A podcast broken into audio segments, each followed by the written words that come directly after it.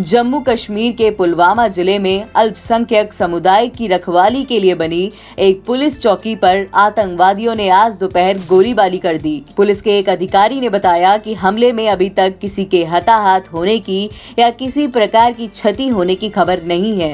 अधिकारियों ने यह भी बताया कि ऐसी आशंका है कि आतंकवादियों ने पुलिस कर्मियों से हथियार छीनने की मंशा से हमला किया था। ऐसी तमाम खबरों के लिए सुनते रहिए देश की डोज हर रोज ओनली ऑन Joseph